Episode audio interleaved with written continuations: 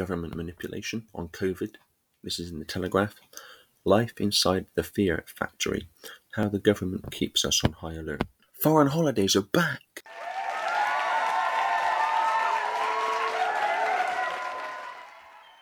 So said the headlines last week when the government's green list of safe countries was revealed.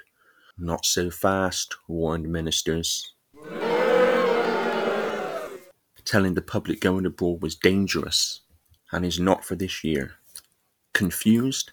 That's because you're meant to be, says Laura Dodsworth, who has spent the past year investigating the government's use of behavioural psychology for her book A State of Fear. When you create a state of confusion, people become ever more reliant on the messaging, she says. Instead of feeling confident about making decisions, they end up waiting for instructions from the government. This week's chaotic and contradictory advice on travel is all part of the growing use of fear to control the public, she believes, a tactic which has been supercharged by the COVID pandemic. Reminds me very much of what the government was doing at Christmas, when Christmas was on.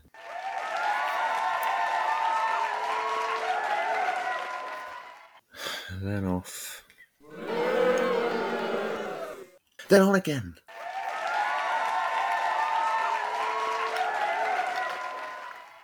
And then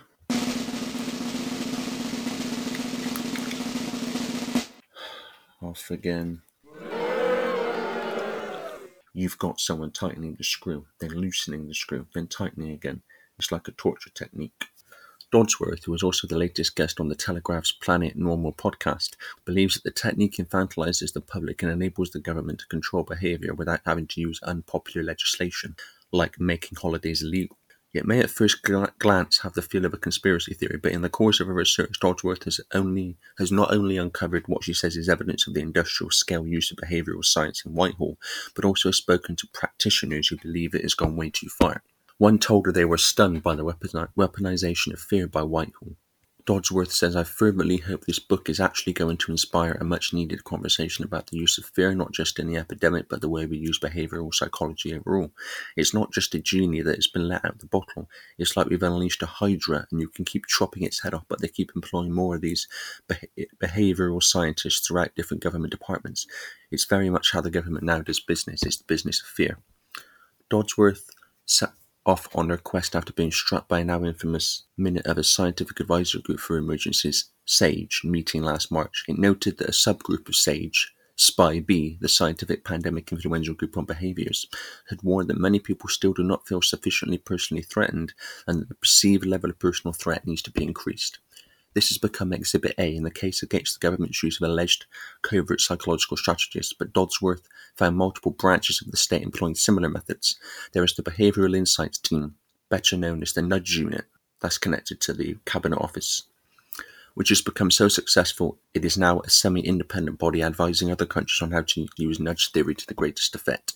Less well known is the Home Office's Research, Information and Communications Unit, which, according to, according to Dodsworth, attempts to covertly engineer the thoughts of people by providing support to bodies seen by the public as grassroots organisations. There is also the Rapid Response Unit based in number 10 of the Cabinet Office, I just mentioned that, and the Counter Disinformation Cell attached to the Department for Digital Culture, Media and Sport, both of which monitor social media and tackle fake news, including Dodsworth claims YouTube videos by doctors who contradict the World Health Organization guidance on COVID. There's also, oh, there we're just about to mention it, and I've seen it in the article. I'll get to that then. GCHQ has been involved in combating anti vaccine messaging. Dodsworth suggests, and military personnel, she claims, are also being used to rebut private citizens who challenge lockdown on social media. She says some people believe they have been targeted by the 77th Brigade. That's why I was going to mention part of the Sixth Division of the Army, which, according to the Ministry of Defence, uses legitimate non-military levers as a means to adapt behaviours of those of the opposing forces and adversaries. When she inquired about the activities of some of these bodies, I hit a brick wall, she says, and I find that when someone puts up a brick wall, it's because that's where the real story lies. In her book, A State of Fear, Dodsworth claims that there are behavioral insights teams operating within at least 10 government departments. Her research has made her deeply suspicious of even the most innocent looking good news story about the government's work.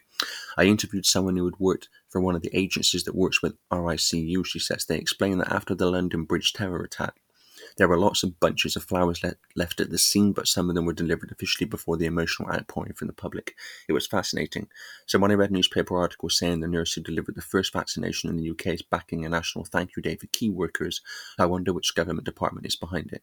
The idea of having a day where we are all going to be thanking people for the vaccine feels a bit staged, a bit Stalinist even.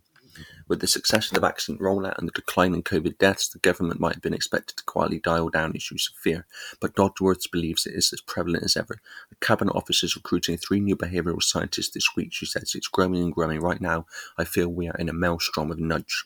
For Dodsworth, the state of fear appears to be something of a new direction, having made her name as a photographer with her three bare reality books in which she snapped men and women naked and interviewed them about their bodies.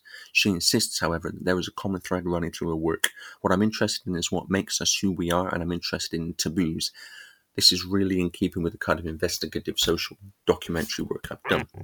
She says. Although she supports the vaccination program and believes people should be encouraged to get the jab, she believes the government is going about it in entirely the wrong way. They like to use the term vaccine hesitant, which implies that people are hesitating before coming to an inevitable conclusion, she says. They're also fear bombing people over the Indian variant, then love bombing the vaccine rollout using carrot and stick to drive the vaccine take up. People need to be given the facts so they can come to an informed decision, not be demonized. Dodsworth accepts that for many people, desperate times call for desperate measures, meaning some will feel the use of fear was entirely justified if it meant saving lives. But what she cannot accept is that fear has been used to control the behaviour of the British people without their consent or knowledge. Uh, I added, or knowledge, but uh, that's the situation. If this was an experiment in a psychology lab, we would have signed consent forms, she says. This has not been given full ethical consideration. In the past, there have been calls to consult the public on the use of behavioural psychology, and those calls have come from the behavioural scientists themselves, and yet it has not happened. We have not yet been consulted on the use of subconscious techniques which effectively strip away our choices. The other problem with fear is it creates collateral damage. We tanked We've tanked the economy. People have lost their jobs and businesses have closed. One in eight adults have developed moderate to severe depression during lockdown. So I think there were a lot of problems with the politics of fear, but really fundamentally, I think it undermines democracy. She does not, however, see any future government reining in the use of behavioural psychology as it is popular with all parties. Libertarians quite like nudge, she says. They like it because it avoids the state having to legally mandate. So, for instance, the government say they're not going to mandate COVID passports, but they won't stop businesses doing it. Well, it ends up getting you into the same place. The left like nudge because they don't really seem to trust people to make the right decisions. And we have to remember Dominic Cummings said at an event a couple of years ago that the future is behavioral psychology and data analytics. Just look at how elections have been won most recently. Dodsworth is fiercely patriotic, but has concluded that in Britain we're a little bit too biddable. We want to be quiet and to be good and to do the right thing, and it's very difficult to stand out and be different. The herd mentality has been really encouraged through the use of behavioural psychology. I think ultimately people don't want to be manipulated. People don't enjoy being hoodwinked and they don't want to live in a state of fear. We maybe need to be a bit bolder about standing up more quickly when something is not right. Absolutely right. We do. Well, government COVID policy is not being driven by doctors and medical specialists, it's being driven by psychologists and social engineering. The woman who was responsible for masks in public places is a woman uh, in Britain is a woman called Susan Michie, who was a behavioral psychologist. Social engineering organizations like the Tavistock Institute for Human Relations in London and the Frankfurt School or the Institute for Social Research. In the first few decades of the 20th century, the Frankfurt School was uh, study human psychology and what makes humans tick and what makes humans act and not act and react. And from that research and knowledge, devise methodologies or advise the use of methodologies to achieve the cult's agenda. Long-time listeners will know what I mean by the cult. I talk about the most significant part of this cult in episode 59, part 2, the real innermost core. But there's also the elite, as some people call them, or the 1% or less than 1%. And together they have been over generations advancing an agenda for the total control of human society on every level of not just human society, but the human being the human form. This is the agenda I have been talking about since pay per view began in 2018. Well, nearly 15 years now, but in terms of pay per view, since 2018. And I lay it all out in detail in pay per view in print, available at pay-per-view.uk. I want to talk about a methodology of psychological and behavioral manipulation known as Biderman's or Biderman's chart of coercion, which describes how you can make someone do what you desire for them to do without it being obvious that you're actually manipulating and controlling them. It was originally used on prisoners of war, by the way, so see if you recognize this in the past over a year now. Method. Isolation, effect and purpose. Deprives the victim of all social support, of their ability to resist, develops an intense concern with self, this could be home environment, makes victim dependent. Variance, how appropriate, variance. Complete solitary confinement, complete or partial isolation, group isolation. In other words, variance in this context means how you do it, how that plays out. Monopolization of perception fixes attention upon immediate predicament. In other words, everything's COVID. Eliminates information not in compliance with demands. Social media punishes independence and or resistance. And the, the where that plays out is physical isolation, darkness or bright light, focus, that is, restricted movement, monotonous food, and watch the food shortages that's coming up and they want to make a move for synthetic food because they want a synthetic human form, as I've talked about before. Humiliation and degradation makes resistance more costly than compliance. Animal level concerns. Personal hygiene prevented, demeaning punishments, insults and taunts, denial of privacy. Track and trace. Exhaustion weakens mental and physical ability to resist. Has that not happened in the last over a year? Semi-starvation, sleep deprivation, prolonged interrogation, overexertion. Threats creates anxiety and despair, outlines cost of non-compliance. Threats to kill, threats of abandonment or non-return, threats against family, vague threats, mysterious changes of treatment. Occasional indulgences, positive motivation for compliance hinders adjustment to deprivation. Occasional favors, rewards for partial compliance, promises. And we have seen that in the past over a year. For example, they say they're going to open up in the summer or they're going to allow people to have Christmas. And then they either break that promise, which has a, an emotional or psychological impact, or they allow you to have that partial reward with uh, knowing that there'll be more of the same manipulation and control later on. Demonstrating omnipotence suggests futility of resistance confrontation, showing complete control over victim's face. Showing complete control over victim's face. Masks. Forcing trivial demands. Develops habit of compliance, enforcement and rules. And that is exactly why we have all these contradictory rules. They want people to see that the rules don't make sense. They want them to see that they are apparently, not really, not ultimately, but apparently incompetent and just making a mess of it because if people can see that but they still do what they're told to do then they are developing a habit of compliance as this document says so basically if they can get people to do things they know are ridiculous then they'll do anything basically that's the idea and this method of psychological manipulation originally used on prisoners of war is now being played out globally and I mentioned, well, the document mentions monopolizing information. And of course, social media plays its role in that, and it plays its role in social engineering. The Clap for Carers social movement, which is mentioned in the, the article that I read, was promoted on social media by the use of memes. Anyone wonder where those memes came from originally? Does anyone think someone just randomly had the idea to post those memes? they were posted to have the effect that they had. You know, people, oh, clap for carers. Yeah, that's a good idea. Yeah, I'll share that. Yeah, and then, and then it, it, they spread, and it ends up with people clapping every week for carers in hospitals that were empty, which citizen journalists were filming and proving that they were empty. And I've seen this before in others in other situations. Random memes appear on social media, and lots of people see them and they are promoting the idea of something perfect from a social engineering perspective for the culture agenda. When people answer questions in Facebook games that, and do quizzes on Facebook answering questions about themselves, where do people think that information is going?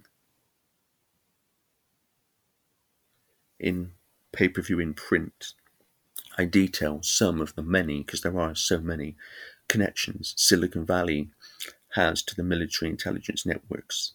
Social media allows for tracking, profiling, surveillance, social engineering, and censorship of anything challenging official narratives. So people only see and hear one narrative.